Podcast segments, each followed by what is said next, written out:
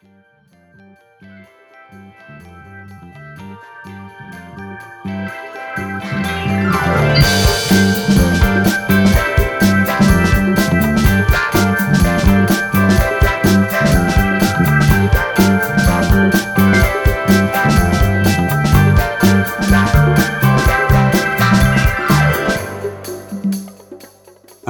welcome to Love is a Message, a podcast about music, the dance floor, sound systems, and counterculture. My name is Tim Lawrence. I'm joined, as always, by Jeremy Gilbert. Jem Gilbert. Hi, Jem. Hello. we were discussing the other day why I'm one of the very few people who sometimes call you Jeremy, so, but we probably shouldn't get too deep into that. Uh, Jem, there's people who call me always, who always say Jeremy, and people who always say Jem, and but only uh, my close family and like you and my parents just use them interchangeably. yes, I feel, I feel very privileged. it's also why I'm so horrible to you, like as well. ah, okay.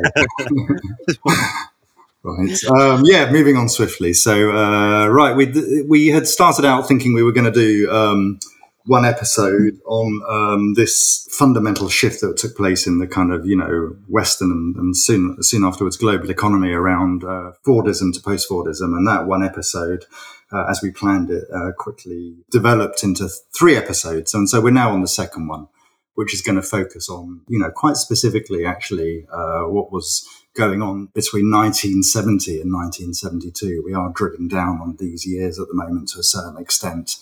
Um, so, but before we get into this particular period, Jem, can you just like recap what we what we were saying last time around about you know what was going on with Fordism? Sure. So, this term Fordism it refers to a whole particular way of organising firstly the manufacturing process, but then sort of industrial capitalism generally, and on a larger scale, like the whole set of social relations in an industrial capitalist society. And so it refers to the idea that there's a specific phase, really, in the history of American led industrial capitalism, where you move away from the previous model of very low wages for industrial workers, like very poor working conditions, turning out manufactured goods only selling sort of ba- very basic goods to poor people and, and, sort of luxuries to the middle classes. And you shift from that to this Fordist model. And this Fordist model involves much more automation and mechanization of manufacturing, introduction of assembly lines into all kinds of manufacturing processes. Um, so that workers become sort of de-skilled, but also involves like higher wages, uh, much more you know, opportunities for consumption on the part of workers. And after the New Deal in the US and after the war in European countries, you get an expansive welfare state. You get much, you get a significant reduction of the gap between the rich and the poor, but you also get this very sort of conformist society in which, for example, you know, men are supposed to be the breadwinners, women are supposed to be housewives in a way which wasn't as ideologically entrenched, arguably, even in the pre war period. This is despite the fact that in reality, more and more women are going out to work and are going to into a higher education, for example. Mm-hmm. And then by the end of the 60s, there are obvious pressures on all this, this sort of system from within to the extent that, for one thing, this very setup has produced a generation for the first time, really, the baby boomer generation who don't know the levels of insecurity and poverty uh, that their parents and, and all their previous ancestors would have known. And they have a much more expansive sense of what might be possible in many ways for the kind of society they could live in. And instead of just being sort of satisfied with their lot, uh, very often they're asking, well, why then, if we've if we've come this far in the past generation, why shouldn't we go further? Why should we accept any oppression or hierarchy or also why should we accept the, the, various forms of repression and sort of social limitation that have been imposed on us in post-war culture? So why shouldn't women you know be much freer than they have been to express themselves in multiple ways? Black people should really be able to achieve the status of full citizens in countries like america and britain. You know, gay people even you know, this is something that nobody had really proposed uh, certainly in english speaking countries in any serious way for ever before you know the idea that gay people should be you know should have their rights to express themselves sexually and to be who they are protected and you know rather than being discriminated against. So all this and all this is putting a lot of pressure on the, the Fordist social settlement as as we say. Now and one thing we'll talk about over the next couple of episodes is really the, the different accounts that historians and economists and social theorists have of like, well, what caused all that to break down and what, what is it that started to replace it? But I think what we're looking at today really is the moment when it's really clear that, well, whatever it is that's causing it to break down, it's breaking down. Yeah, yeah. So one of the ways that we thought this through, it was the kind of most obvious way, really, um, in terms of music, was um, to look at Motown, which was uh, run by Berry Gordy, founded by Berry Gordy, based in Detroit and modelled on uh, the Ford, manufa- Ford manufacturing plants so um, to kind of like try and understand what's going on, you know, not only historically but also musically in this transition, we were thinking uh, as we were planning for this this program that you know it would be quite good to carry on with that particular narrative to see you know what was what was going on in Motown during this transition, and um, you know we we thought about indeed Stevie Wonder's kind of you know very significant development from being kind of one of the staple artists in Motown, uh, you know, released 12 albums with Berry Gordy. But then in uh, 1971, uh, I think on his 21st birthday, even uh, decided to let his contract expire, um, which was a kind of, you know, this, this sort of seismic shift within the, the record company. And for Berry Gordy, of course, I know Berry Gordy was kind of like, his line was, you know, you build up a star and, you know, they get so good, they then want to walk away. Um, you know, similar things uh, were kind of afoot with other Motown uh, artists within within the, the stable as well.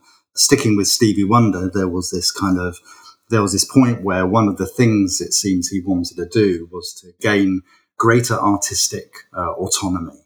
He wanted to decide the direction of his musicianship um, and not be kind of part of this uh, production machine that was basically, I don't want to say churning out hits, but certainly, you know, in a very systematic way, producing hits for, you know, mass consumption and via radio in particular. He let the contract expire, and this became the the precursor to his, you know, his greatest, you know, artistic period. I mean, in, in, a sense, I guess Talking Book, the 72 album, is in some way, I mean, it's arguably the first time a soul artist has sort of uh, asserted their status as an album artist rather than somebody mainly doing singles that might happen to be collated into an album. Mm.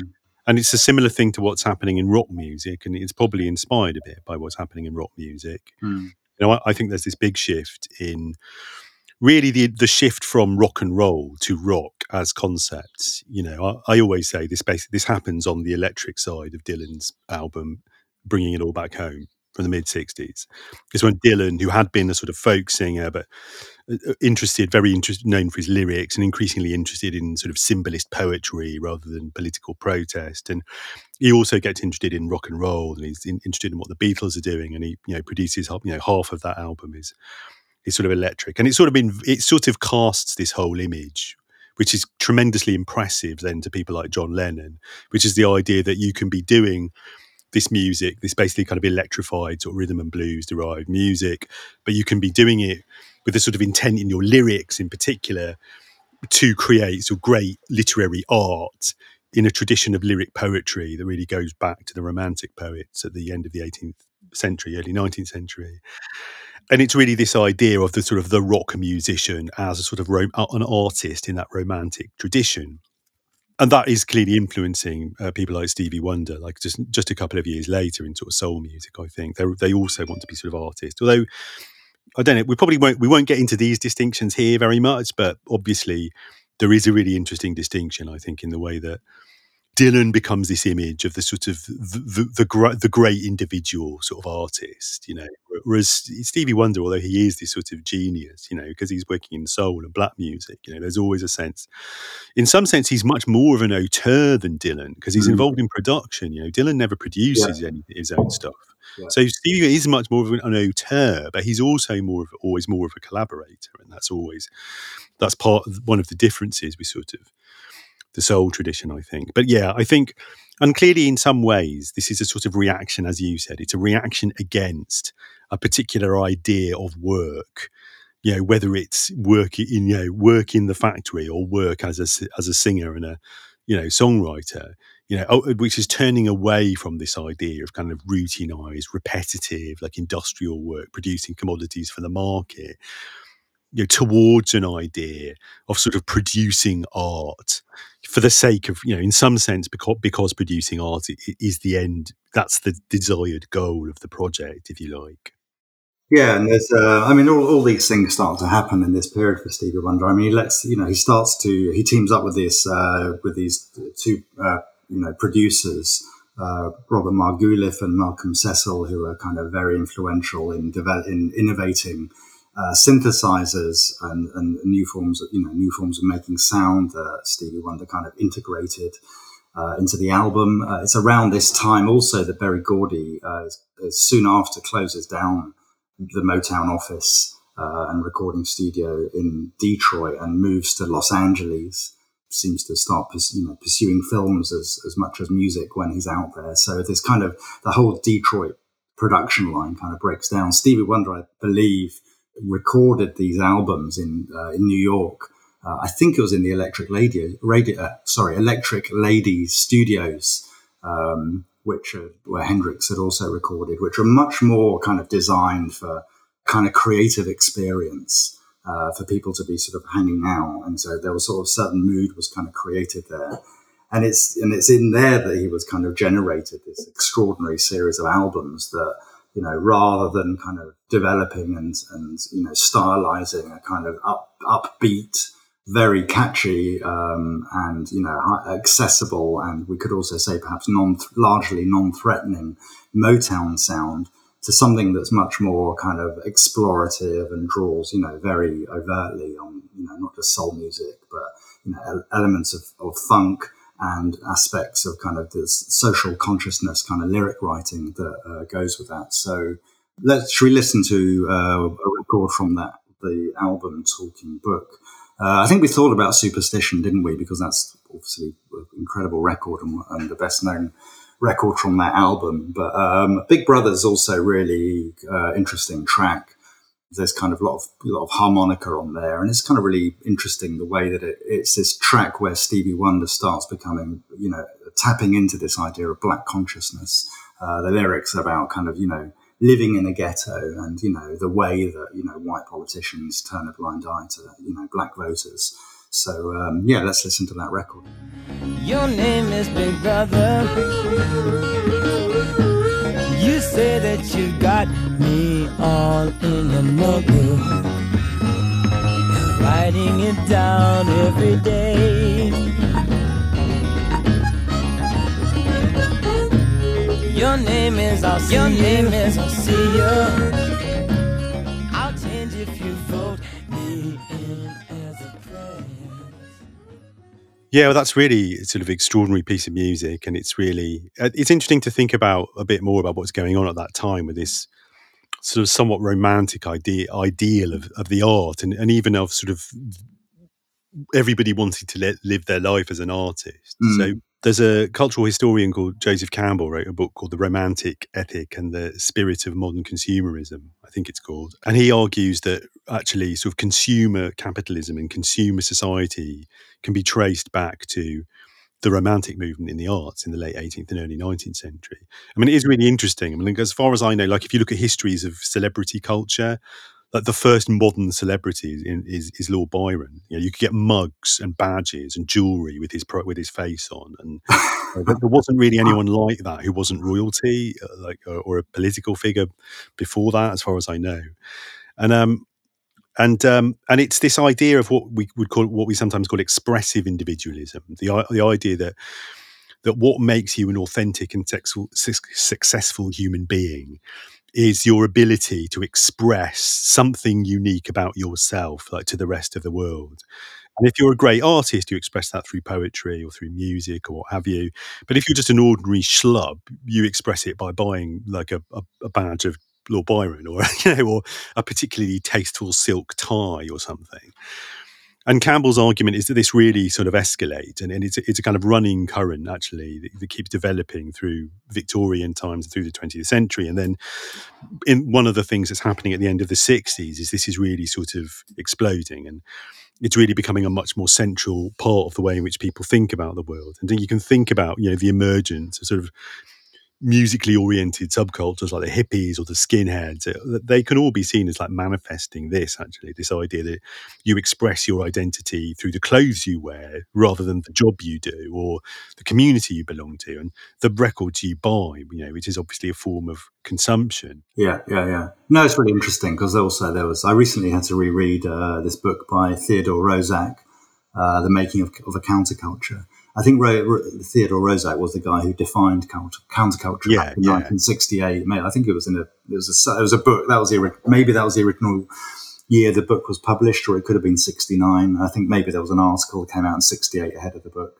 Uh, and this was a really, just- I mean, uh, you know, just supporting what you're saying. He was he was identifying the kind of this romantic um, sensibility as being surprisingly core to the kind of countercultural, you know, way of way of life. Um, that it was about, you know, the intent, the intensity of experience, the full creative life you know, living every moment for, you know, living in the present for making the most of every moment, but also kind of certain kind of roller coaster kind of experience and kind of that can come with this. Yeah, just uh, so that becomes really integral to the idea of artistry and to the people who are, you know, supporting the culture as well, who are following the culture. It's vicarious. I guess a lot of this stuff is vicarious, isn't it? When we consume music, we're trying, we're re-experiencing what the musicians are experiencing. That's always been one of the kind of premises of art consuming art, hasn't it? That we we Yeah, get that's something, true, we actually, get yeah. something from the artist. I guess the counter counterculture is just trying to spread out the number of people who are going to be kind of you know living this experience themselves and seeing it as a kind of uh, a human right almost. Yes, that's a really good way of looking at it, I think. Yeah. I mean, obviously, I mean, it is, and it is connected to things like developments in progressive education and the child centered and progressive education movement, for example, over, over much of the previous few decades have promoted basically a kind of romantic, depri- romantically derived idea of what it would mean to cultivate sort of the best sensibilities of a human being, you know, to develop a certain kind of aesthetic sense as, as well as everything else.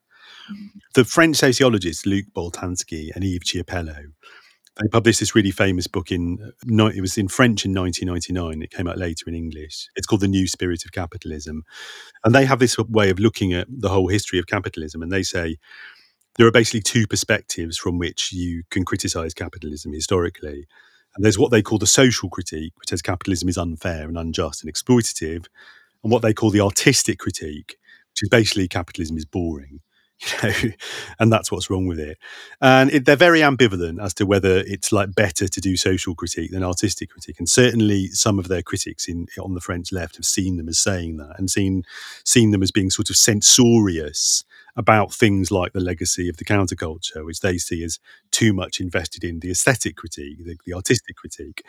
But I, I think it's quite they're quite slippery actually as to whether that's really what they're saying or whether they're saying I think that actually they're more often saying, well, the most powerful moments of kind of cultural and political change are moments when these things come together.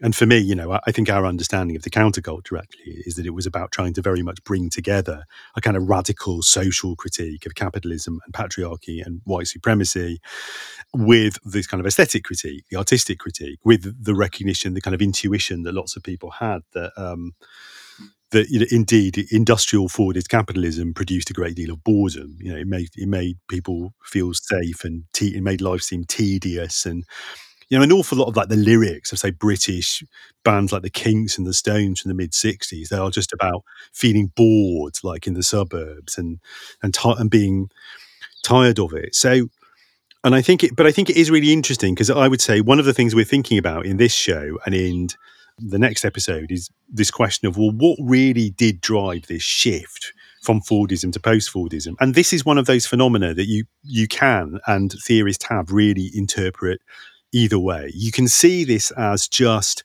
a bunch of kind of spoiled kids, you know, who felt a bit bored because they'd suddenly got like the thing that workers had been dreaming of for 200 years, which was like predictable, safe lives and a safe income and a social safety net.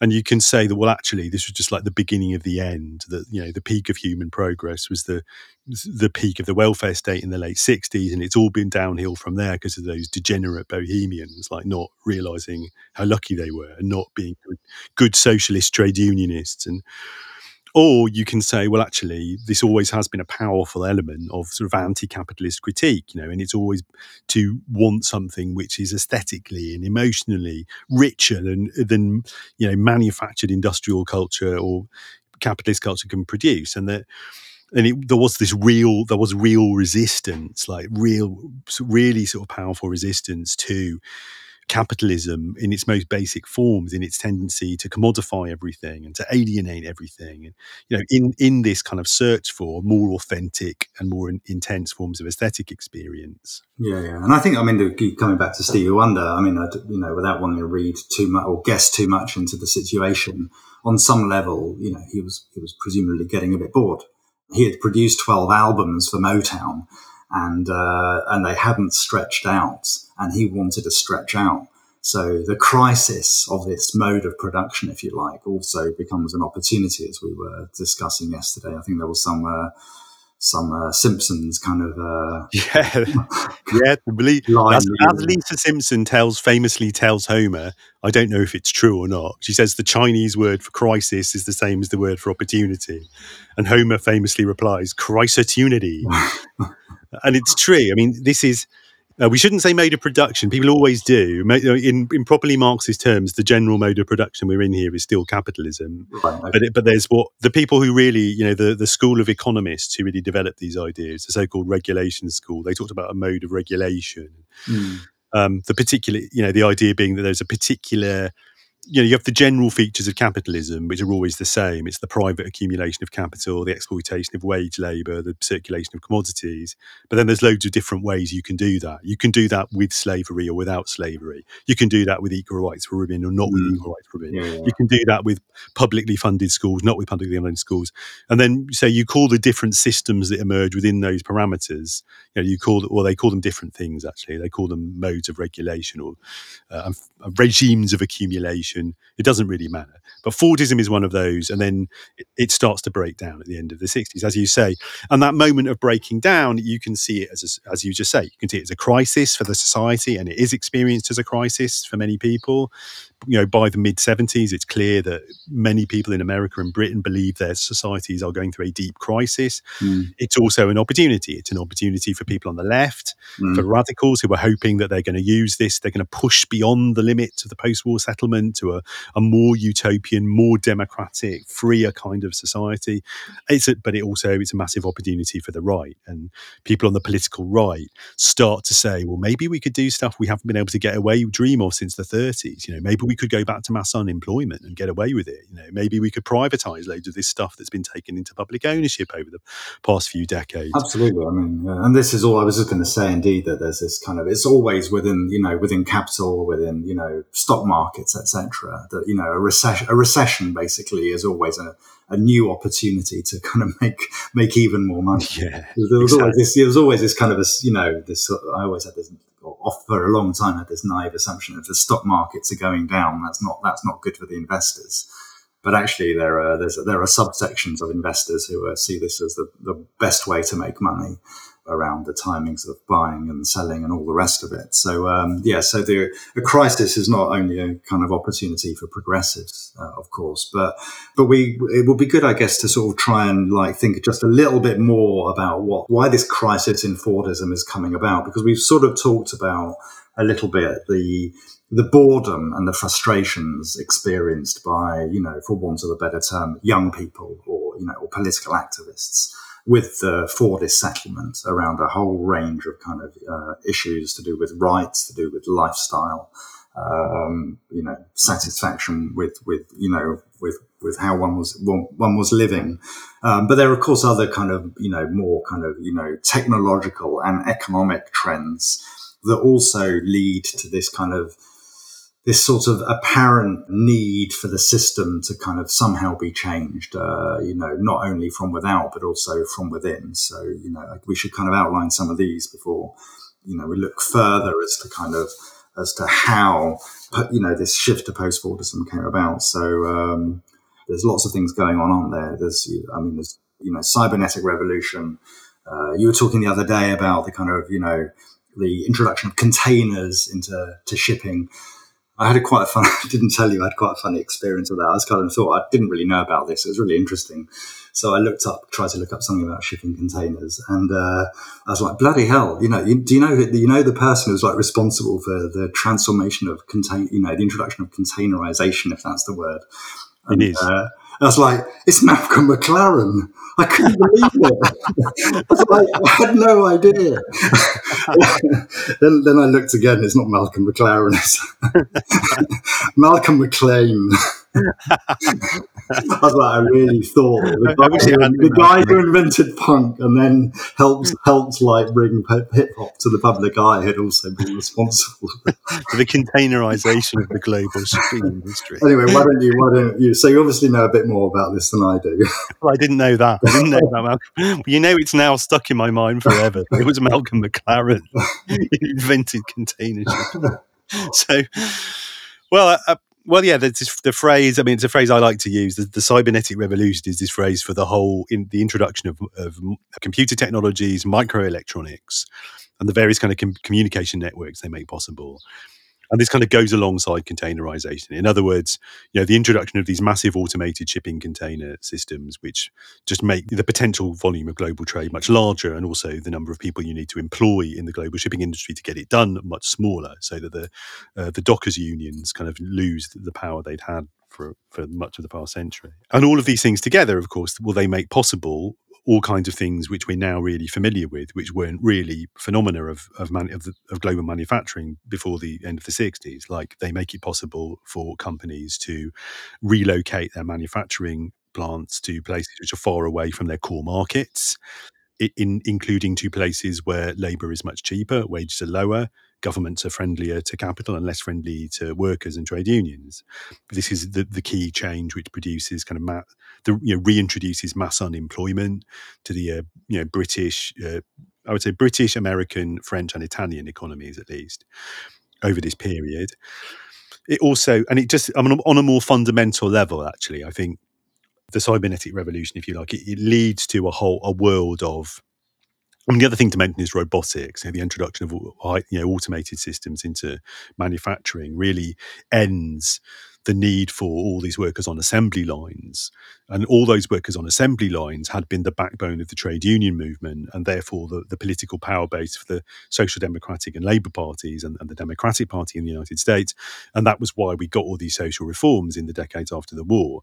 So on some level, once you don't have once you don't need all those workers on assembly lines anymore, the rug has been pulled out from the kind of organised working class and, and really to some extent the whole basis for the post-war welfare state settlement and on some level, I think you really, you, you I mean, I, my perspective on this, sort of a macro historical perspective, is that we'll really, you know, you have the Industrial Revolution from the kind of mid 18th century into the 19th century, and that involves a complete change in the way people live in most parts of the world and it's really destructive. And poor people mostly see their standard of living and their life expectancy decline uh, quite dramatically for several generations.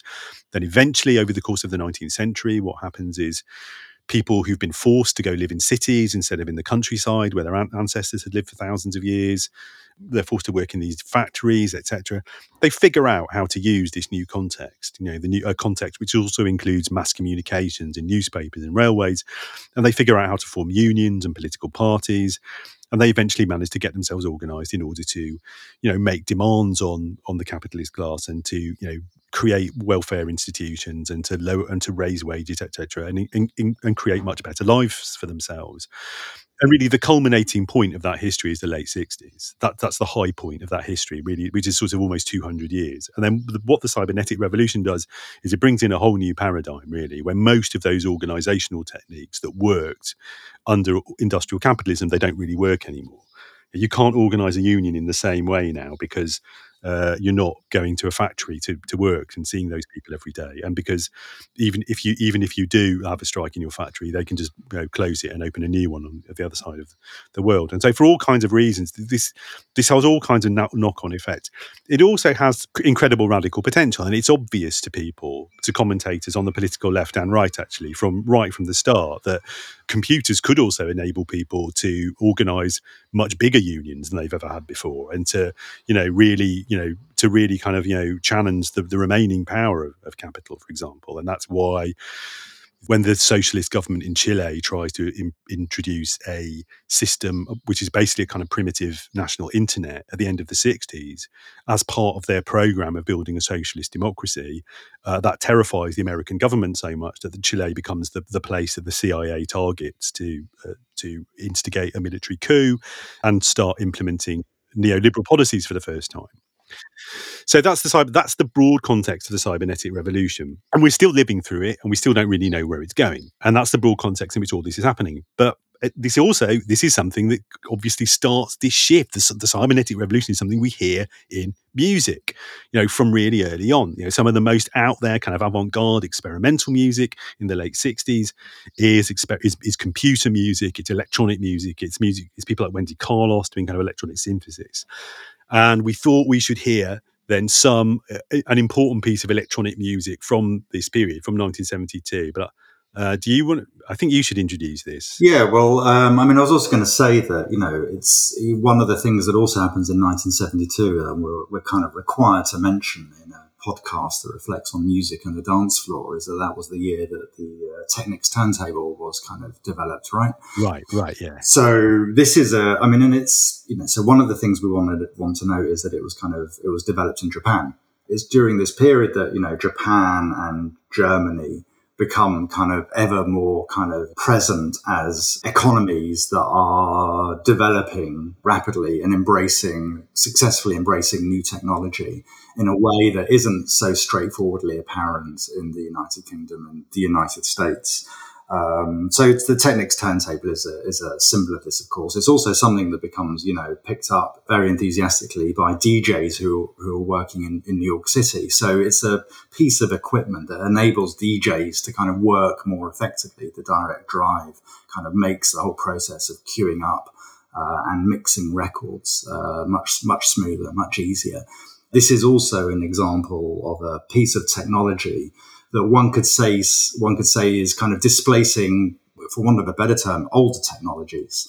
Uh, and those older technologies aren't just older models of turntables developed by other companies, but also arguably the technologies of musical instruments. Uh, all of a sudden, if a, you know the the DJ had always threatened to displace the kind of performing live musician, the live band, uh, in, in part because they were cheaper to employ and therefore the cost of entry to any entertainment where they were playing would also be cheaper. So DJing already kind of had this appeal, uh, and it was already a way for employing, you know, one person to kind of generate the sounds that could, you know, only otherwise be generated by m- many musicians. Um, but some of the problems associated with DJing, of course, were the was the primitive nature of a lot of the technology.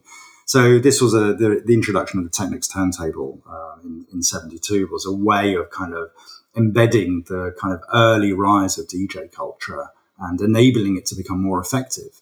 I mean, it doesn't anticipate all of the things that will, you know, the many myriad developments that will happen within technology that will further marginalize live musicians, arguably, but will then also lead to, you know, the mass democratization, one could say, of music making through uh, the cybernetic revolution. So this is something we're going to come to uh, much further down the line, presumably on this podcast.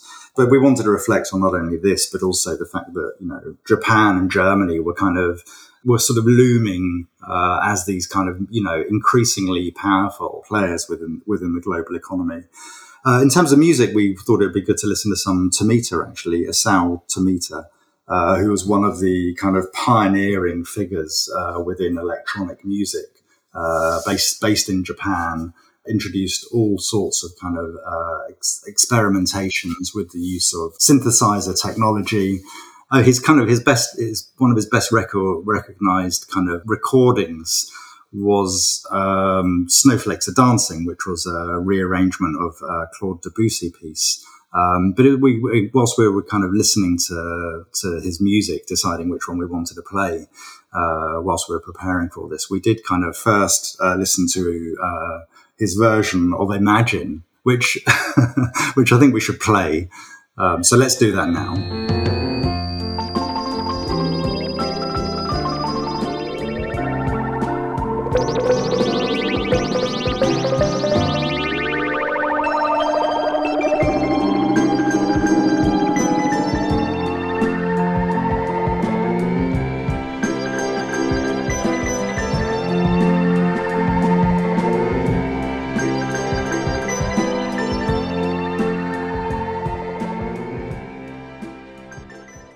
So yeah, there was something. So that that, that record was. Um, I mean, it's not it's not the best piece of music we've we've played on this show so far, probably.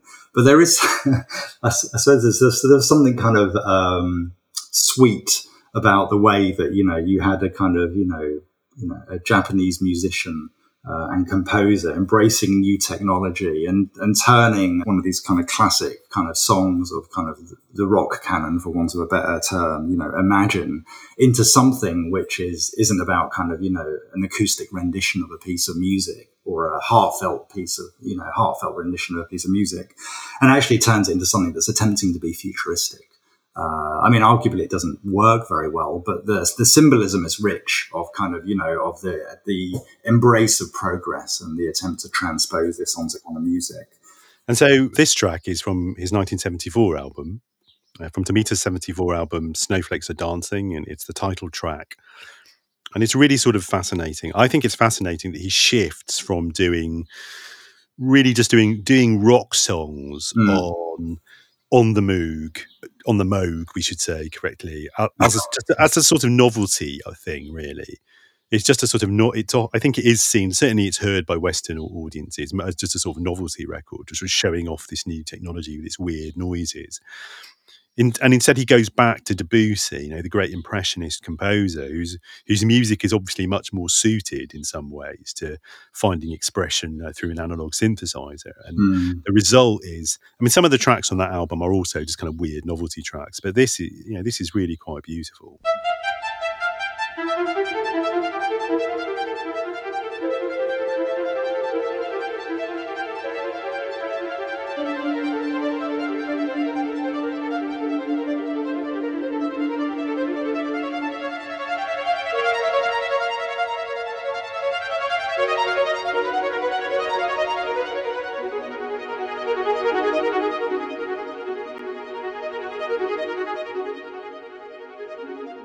We're making this podcast because we believe that alternative history and radical ideas should be given as much airtime as possible.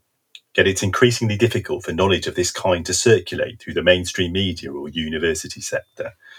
We love doing it, and we're committed to making sure it's available for free to anyone who wants it. But at the end of the day, for us and our producer Matt, this is what we do for our jobs. This kind of work isn't just a hobby, and we've each permanently lost a significant chunk of our regular income due to the pandemic. We won't be able to carry on doing this without some financial support. So if you have the means and you like what we're doing, please consider supporting us via our Patreon. You can find the link in the show notes. And thanks.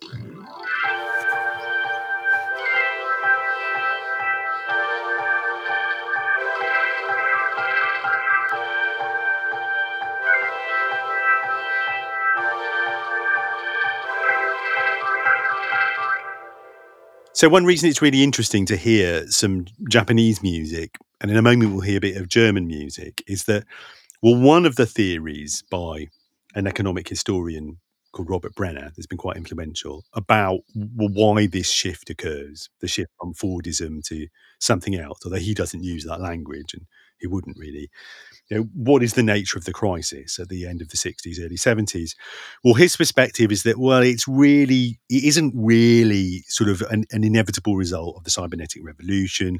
It's not fundamentally because of this pressure from social groups who've been, you know, suppressed or marginalized or, or even over empowered by the post-war settlement. Really, what it's about is the declining profitability of British, American, French, Italian manufacturing companies. And the reason for that is because of the competition from Germany and Japan. And basically, Germany and Japan, the two most efficient sort of industrial capitalist states, arguably going back to the 19th century, you know, got completely hammered by the war. And it's taken them a generation to recover from the war. But having recovered from the war, they've caught up. In fact, they've overtaken to some extent because they're using like new manufacturing techniques that we've already alluded to a bit. They're using more automation in their factories and they're finding other things to use their workers for partly because they've got really they've got a very i mean traditionally the japanese and you know japan and germany and their governments and their ruling classes do have quite different attitudes to how you do capitalism. You know they're much less ruthlessly exploitative than the uh, Anglo-American sort of ruling class traditionally. I'm not saying they're not. I'm not saying they're nice or good people. They've done all kinds of very terrible things, but there tends to be an idea, especially in Japan, that it's just it's just con- culturally unacceptable. For example, for CEOs to earn too much more than than their workers, and so you end up with. And also, there tends to be a, an expectation that governments will play a very strong role in kind of managing and, and Uh, coordinating national infrastructure and industrial policy. And the consequences of all that is that, you know, all other things being equal, the German uh, and Japanese industrial economies will, you know, will overtake the Western ones within a few decades unless they've been destroyed by a war recently. And, and that arguably that that happened twice actually in the 20th century, but there were two massive wars. So the last of those massive wars is out the way. And so Brenner's argument is basically that's the only explanation you need, really, for what's going on in places like Britain and the States. What's going on in places like Britain and the States is the golden age of full employment is over. It's over because the companies aren't making enough profits to keep paying everybody these ever increasing wages and keep expanding the number of people they're employing. You know, and that is because their own profits are declining because they're facing greater competition in global markets from German and Japanese competitors and I think, I mean, a lot of other, a lot of commentators would say we would probably say that it's more complicated than that. There's other stuff going on, but certainly this is something that's happening. And one of the things that's happening, as I've said, is that those German and Japanese manufacturers are using techniques of automation in the factories in new and innovative ways to massively increase their productivity and lower their production costs and make their goods that much cheaper on the global market. And so we're going to play a bit of music, which is um, Giorgio Moroder, the great German pioneer of electronic musical production. This is a track from his uh, his title, "Son of My Fa- uh, Son of My Father" from 1972. It's the first album where he used a Moog synthesizer, uh, the great analog synthesizer of the age, and the track is literally called. Automation. Automation.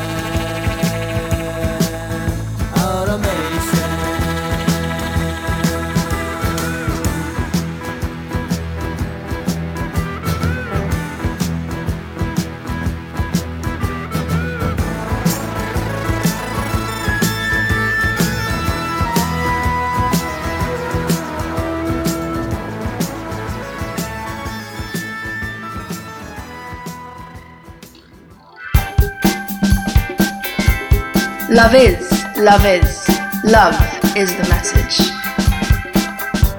All right, so we had these, we had this kind of this kind of the Brenner idea of what was going on and around the sorts of pressures that were being placed on Fordism, which in, included, you know, the increased competitiveness and you know efficient efficiency of the systems that were being you know developed in in Germany, as we just said, and Japan, as we were saying previously.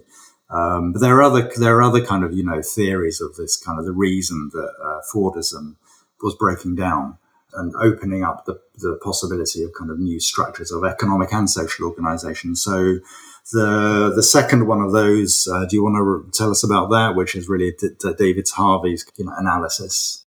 Well, when we're when we're talking about this, we keep making David Harvey the sort of you know the figure who's responsible for this. You know, the great Marxist scholar and, and sort of geographer. I don't think we're being entirely fair. Mm-hmm. So, I mean, Harvey is one of the sort of Marxist critics who, not dissimilar from Brenner in this respect, tends to not really see anything positive happening after the 60s. So tends not to be talking much about women's liberation or gay liberation or even the kind of, you know, you know, the delegitimation of at least the most explicit forms of racism that have taken place. And indeed the kind of general expansion of certain kinds of personal freedom that have all taken place in the past few decades.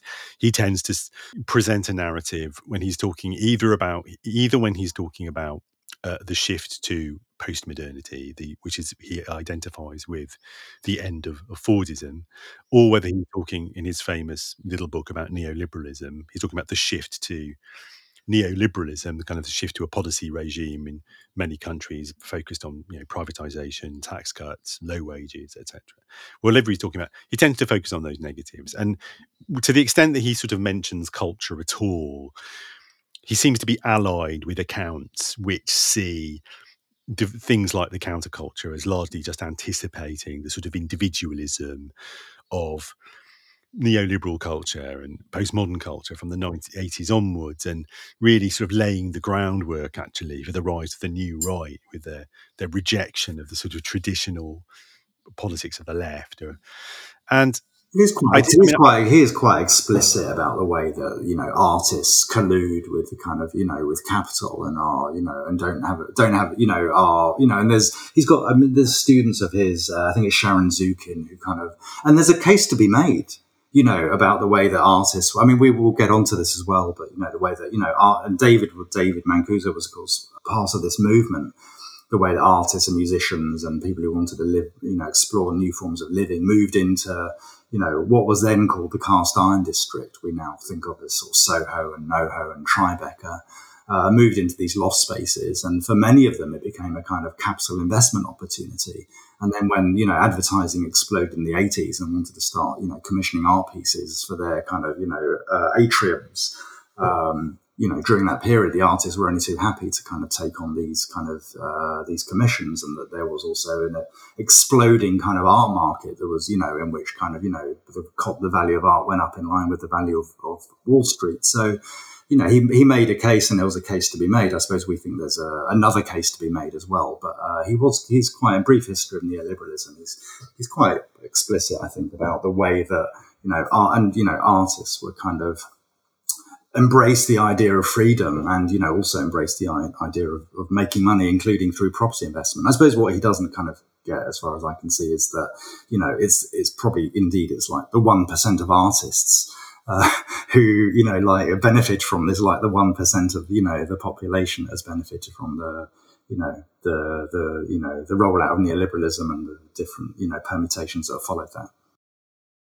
Yeah, that well, that's all true, and also I think there's also there's other people who make similar arguments in a, in, in some ways in a more explicitly culturally conservative vein. So Mm. Adam Curtis, yeah this documentary maker with shows like "Can't Get You Out of My Head," like repeatedly more or less attributes you know the rise of neoliberalism and kind of contemporary individualism to the counterculture as if they, they know those that was the cause you know it was it was the cause of it in some way that this kind of romantic turn to the self and the search for authentic personal experience like undermined the possibility of collective solidarity and community that had been had made possible the post-war welfare state.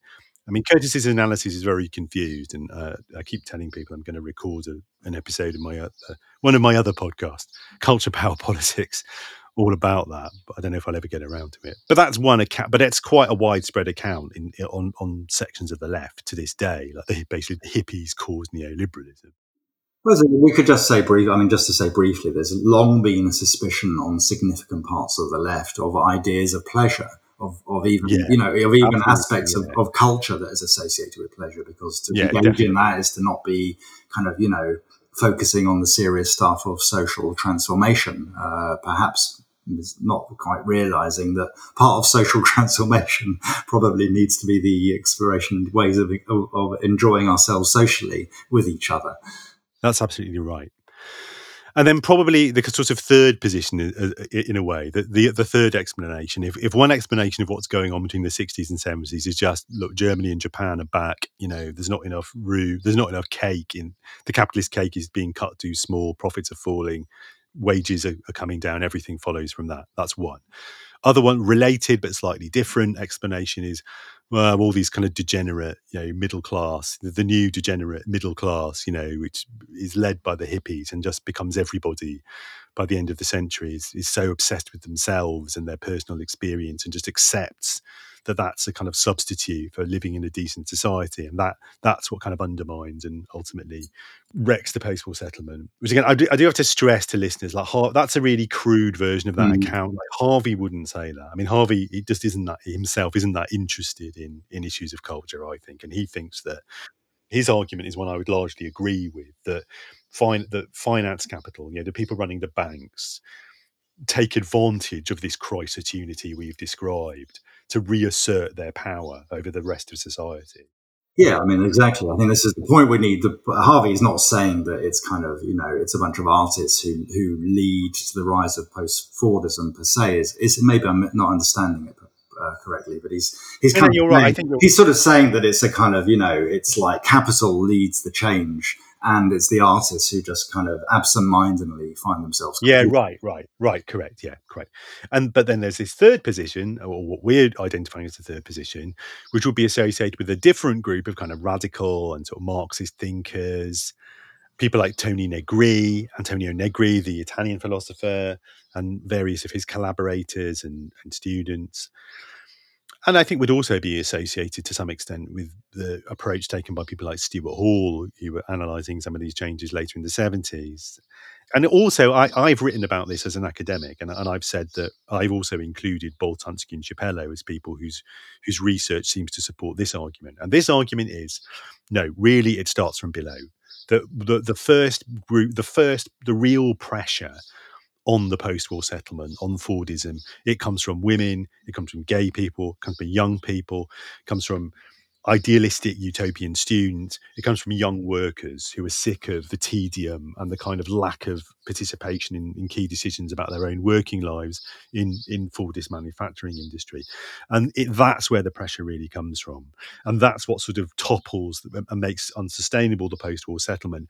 Of course, everything that follows from that involves, for example, bankers, finance capitalists, as Harvey says, taking full advantage of the crisitunity and asserting themselves and managing to do all kinds of things they had not been able to do for several previous decades. It, it also involves, you know, very, you know, changing rates of profit and changing of wage levels in various countries, etc. But from this perspective, it's kind of important to understand that it was the desire to push beyond the limitations of Fordism which really drove the shift more than anything else. And that is really relevant for our concerns on, on this show, because from our perspective, the the challenge to Fordism, which is represented by the counterculture and by so many of the composite strands that Uh, are, are, reflect, are expressed so powerfully in music of the period. You know, it is really it is a it is an expression of resistance to and, and rejection of the Fordist settlement you know, and, which is animated by the desire for something more, for something better.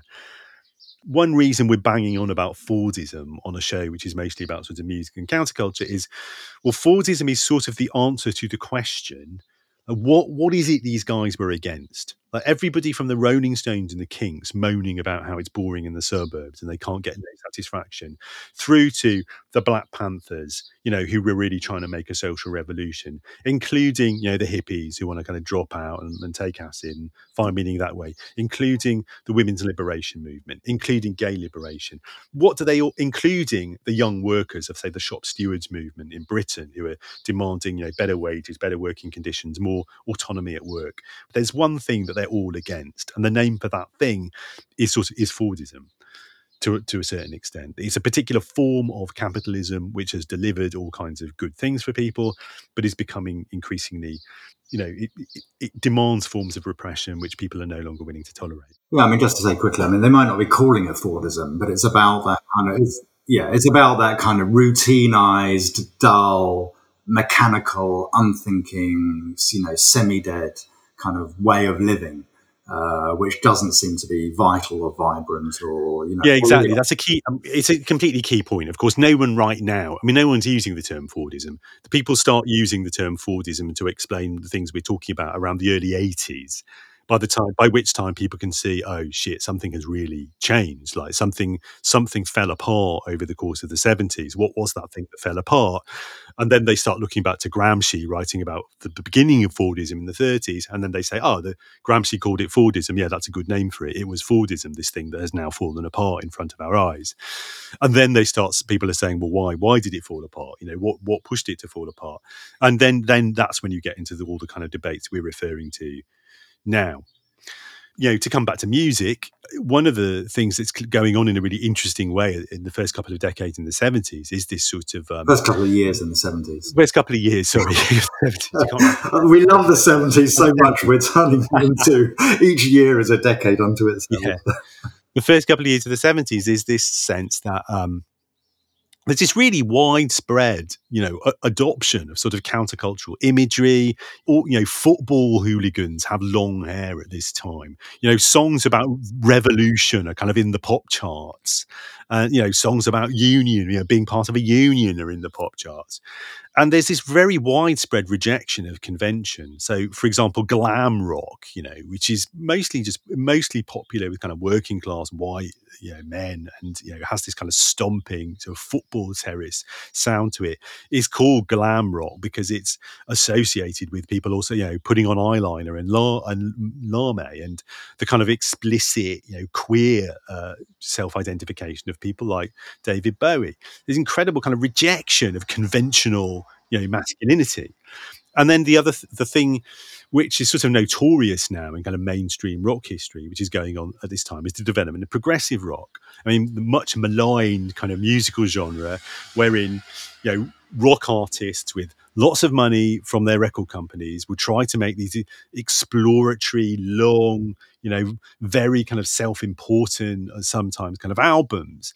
And uh, I mean, we'll talk later about the the kind of issues with the retrospective definition of that as something to be you know regretted or opposed by the punks.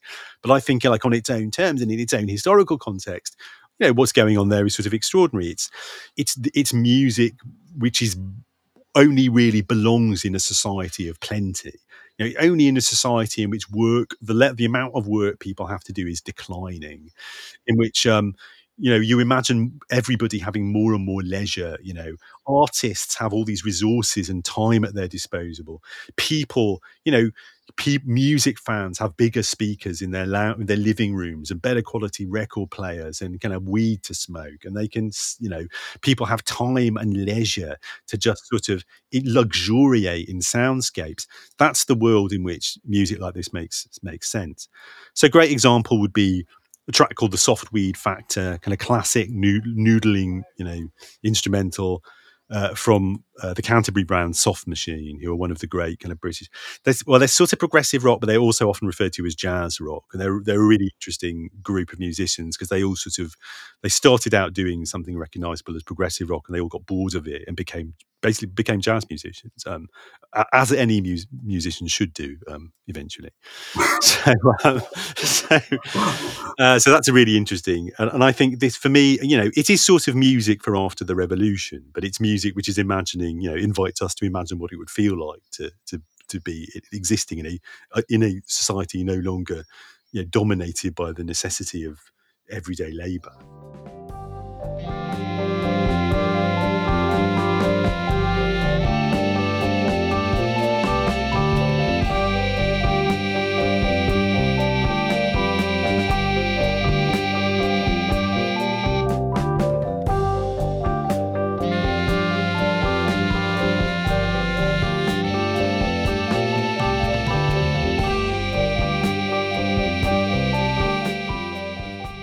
So that's enough of that. Let's get back to uh, parties. So- yes. Um, I mean, I think you know we almost we, we we need to make perhaps the most obvious point of all, um, which is this shift uh, from in, you know we say Fordism and post-Fordism. We you can each equally say kind of industrialism, industrial culture, and post-industrial culture. Right? These are the, the shifts that are going on. yeah. And um, you know this was absolutely fundamental to you know you know one of the central concerns of this podcast, which is you know how the dance floor can uh, became tra- you know became reconceived as this sort of utopian space with David Mancuso clearly the key pioneer in this re- regard. Um, I mean, his story, of course, is also this story of you know from growing up in the children's home in Utica, so kind of then moving to to New York City, but so, and initially living on the Upper West Side. But when the opportunity came, and uh, we'll we'll be kind of returning to the, to some of this story in, in future episodes, no doubt. But when the opportunity came, of course, moving into this loft space on on six four seven Broadway, and you know what was going on here was this kind of key transformation that was, was occurring uh, in this period of the le- of the second half, in particular of the 1960s, going through right throughout the 1970s, which is that downtown was initially known as the cast iron district. It was New York's manufacturing base. That was where that was where the you know a lot of the employment in New York City was based. A lot of the my, a lot of the workers were migrant workers. A lot of them lived in kind of cramped housing conditions uh, in the Lower East Side. But as manufacturing uh, and uh, the US industry went into decline during the 19th, especially the latter part of the 1960s, these spaces started to open up. And this was also about the rein- this was also about the reinvention of space. Up until this point, artists had sort of largely lived on the Upper East Side in these, you know, well, you know, these rather lovely but you know uh, classically organized apartments for domestic living. But loft living just kind of transformed, you know, the way that people thought of, yeah, of the way that they could conduct their, their lives. You know, places that were homes suddenly became places of work. Uh, you know, mixed practices went on in these spaces, also new forms of socialization. And of course, this is this is what the loft was. Even the name the loft is basically a reference to a warehouse space. So in these spaces were, you know, had been housed previously, you know, New York's light manufacturing and light industry was kind of slowly in decline. And it was it was really interesting that the use of these the, the these spaces got puts a new usage uh, as dance spaces, and it becomes kind of you know we can then I mean we'll come back to this we can't do it now, uh, but we can think about you know the way in which new forms of work began to take place in, in these spaces. I mean, one but one thing we can just say kind of quickly, I suppose, is that yeah, lots of kind of artists were living in these spaces, and that was kind of you know one of their most popular, one of the most popular ways of kind of using them. Um, but a lot of the early parties, and we're going to go when we get back to kind of talking about the kind of straight up kind of dance floor history uh, in kind of I guess not next episode, but the one after. We're going to be looking at the the way that. Uh, you know, numerous kind of parties opened up in these spaces. They were perfect for partying, and central to this this phenomenon was the DJ. And the DJ, her or himself, and to be frank, you know, they almost all of them were men at this point, although there were some significant women DJs. Burt Lockett was a key uh, mobile DJ, and other significant female DJ sorts that also kind of came through in the 1970s. But yeah, we should probably acknowledge that many of them were men. Many of them were, were gay men. Many of them were Italian American gay men or African American gay men. But, but the DJs were these new flexible workers. Um, so, you know, we have this, this is the, the, the heart of the shift of Fordist to post Fordist capitalism, in a sense, is captured in this space. And what also gets captured here, I think, and again, we'll maybe return to this some other time, is the way in which um, this practice is never can never simply be reduced to kind of a form of you know collusion with with capital. Uh, this is very definitively a, a, countercultural expression that is also looking to create new forms of work for people who had been, we should also, I guess, know, marginalized within the US workforce. Because up to that point, if you talked about an American worker, it, it was fundamentally understood that you were talking about a white working class person. There's one big party going on all the time. Sometimes we get to tune into it. The rest of the time, there's love is the message. It's interesting to think about the fact that, you know, we mentioned Antonio Negri before, and he was part of this movement, this current in Italy of philosophy and activism that in the 60s and 70s it took on different names. It was sometimes known as you know known by italian words which would, would translate just as workerism and sometimes as autonomism. And it was really about sort of challenging you know power relations within the workplace and both kind of you know recognizing the power of workers in the workplace but also try, indeed trying to imagine and go beyond a society sort of dominated by you know wage labor is the only way in which most people can survive. And I think that that sort of ties in with what you were saying about you know there there is kind of there's arguably there is a sort of division. There's or there's a difference at least between musicians who want to keep doing a fairly established form of musicianship like as, a, as an established form of work and and people who are trying to do something more sort of experimental in different ways. And and you know there's an affinity there's an understand there is a sort of affinity between the leading edge of capitalism which wants to computerize things and automate things and use electronics and use networks uh, to you know make its production methods more efficient and sophisticated and, and the leading edge of musical production which wants to and the leading edge of dj culture in some ways which is trying to find all these new ways new ways of inhabiting space new ways of making music new ways of changing the sort of distribution of labor the division of labor in in the musical production and performance process. But just because there is a sort of affinity between those things doesn't mean that they're really allied to each other. Just because there's a sort of re- resemblance and because they're because i because i think our analysis would be they're all trying to take advantage of the opportunities presented by the cybernetic revolution and the breakdown of fordism. But whereas you know capitalism really wants to take it in the direction of uh, everybody including djs and musicians uh, getting paid less for their labor so they can accumulate more profits you know, the people we're concerned with are mostly trying to produce forms of culture which are, you know, pushing beyond the limitations of Fordist capitalism or to some extent any form of capitalism. So, you know that and that's you know leads to the idea of, to some the question to some extent of like well what is you know what is it that people like david mancuso or nicky siano or people like this like what is it they're trying to produce? What is it they're actually trying to do in, in kind of engaging in a form of musical practice who's whose ultimate output is a you know a nine hour dance party.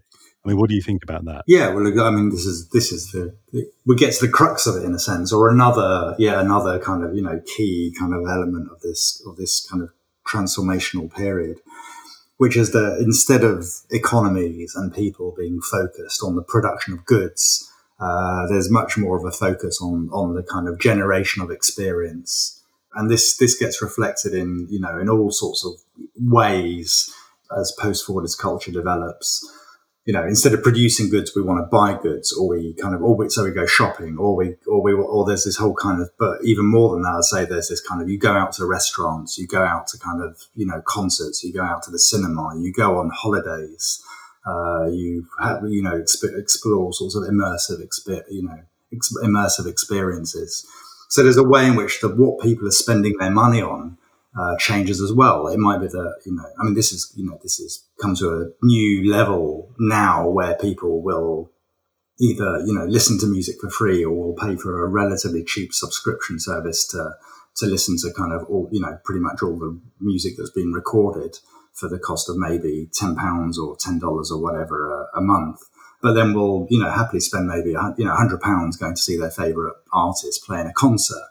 Uh, that's the cost of an entire year of music listening, arguably. So we can see how this this shift to experience uh, has you know has become you know has gone even further. But we can we can trace this back. I mean, I'm not saying that everything we're, we're not saying, or I'm not saying that everything begins in 1970, but it's around this period that people you know um, want to start shifting the way that you know their position in the economy and what they're doing in the economy.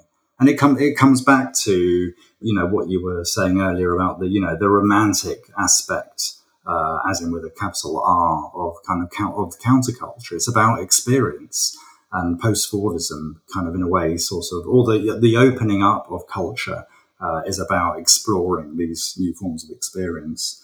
So um, a record we were going to going to play at, at this point um, is going to be or was going to be is going to be is uh, the JBs. Uh, Give me some more. Um, it's a record that David played at the Loft. Uh, it was a really popular record throughout New York City.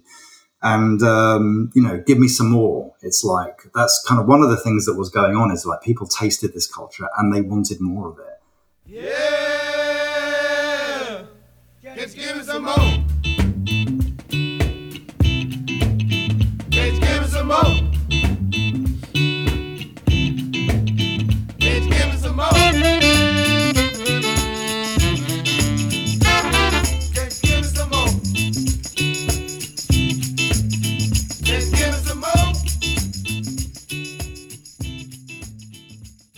That I mean, that's a great. You know, it is. uh, It's really interesting to think about it in terms of, you know, give me some more. You know, give me demands because actually, I mean, the way I often try to express this idea that what undermined Fordism in the end wasn't just the sort of evil machinations of capitalists or their deployment of new technologies. The I, I say, well, what what it was was a whole set of new democratic demands being made by people like young workers, people of color, women, gay people, and they were demands that ultimately couldn't be met by capitalism in its existing form.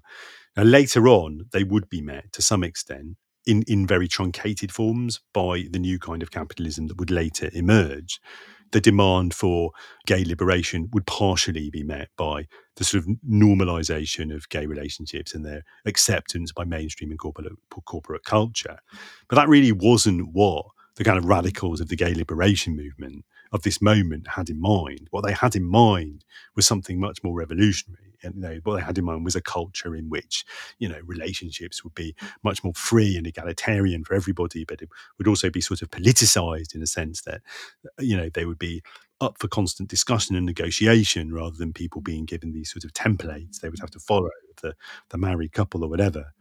And um, I think it's um, it's really not an accident, and it's something that various sort of commentators and historians have subsequently noted that you know DJ culture, disco culture, dance music culture, you know, at this moment in the early seventies, it is increasingly, you know, it's very much a, a, a musical and cultural site at which you are seeing gay people, black people, uh, Latino, Latina people, you know, people, um, you know, women, you know, all finding forms of expression, arguably, you know, in a, in a very kind of mixed context, which is, you know, arguably doesn't have any real sort of precedent. I think. Yeah, yeah, absolutely.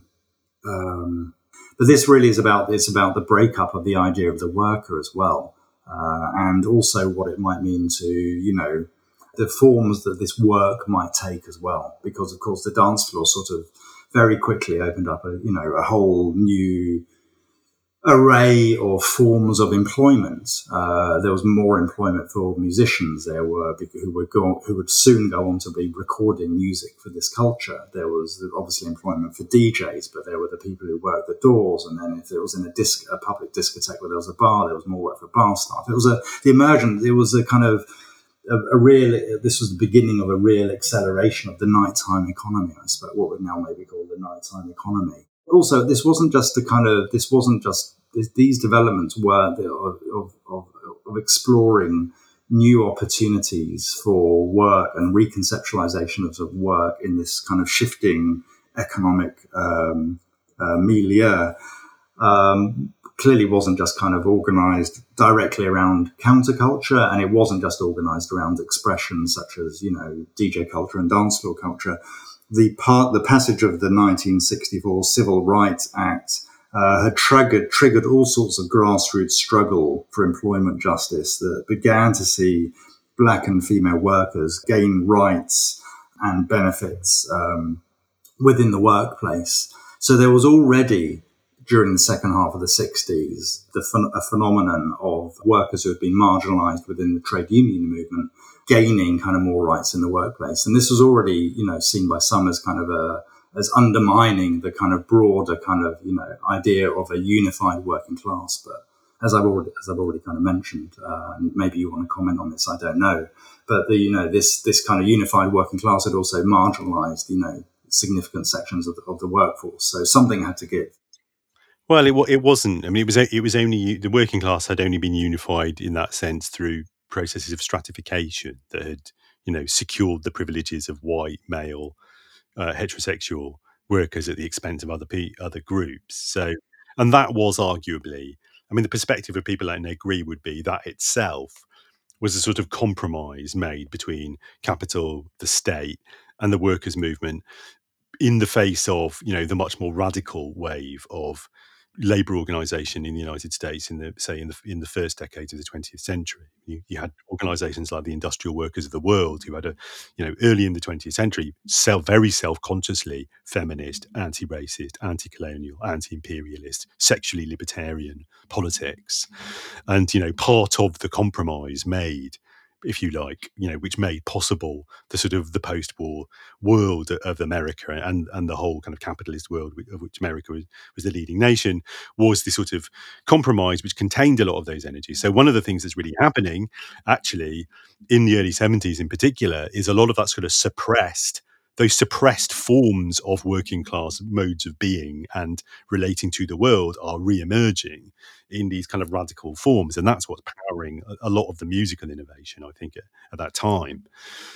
And i guess uh, you know almost maybe like one of the most perfect kind of expressions of that would be uh, this record would be a record. It's it's surprising in a way we've got we've taken so long to get around to this. This is marlena shaw's woman of the ghetto like fantastic piece of powerful political black feminist funk uh, with a, some really interesting like production features and a just really compelling sort of dance floor track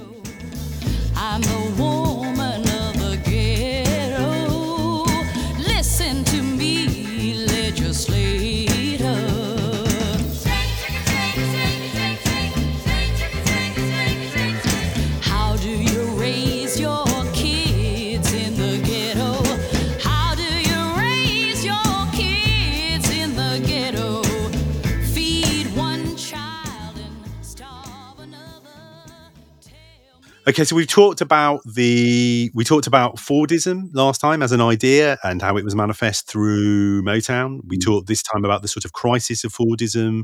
We've alluded a little bit to the idea that something will emerge that will eventually replace it. This world of flexible labour and the information economy, which will eventually, in the sort of eighties onwards, get named post Fordism. And next time, we're going to talk a bit more about some of those developments and some of those ideas. And we're going to talk specifically about how you see the first intimations of post Fordist society and even sort of critiques of post Fordist society as it emerges in the music uh, of the period 72 to 75. Excellent. Can't wait.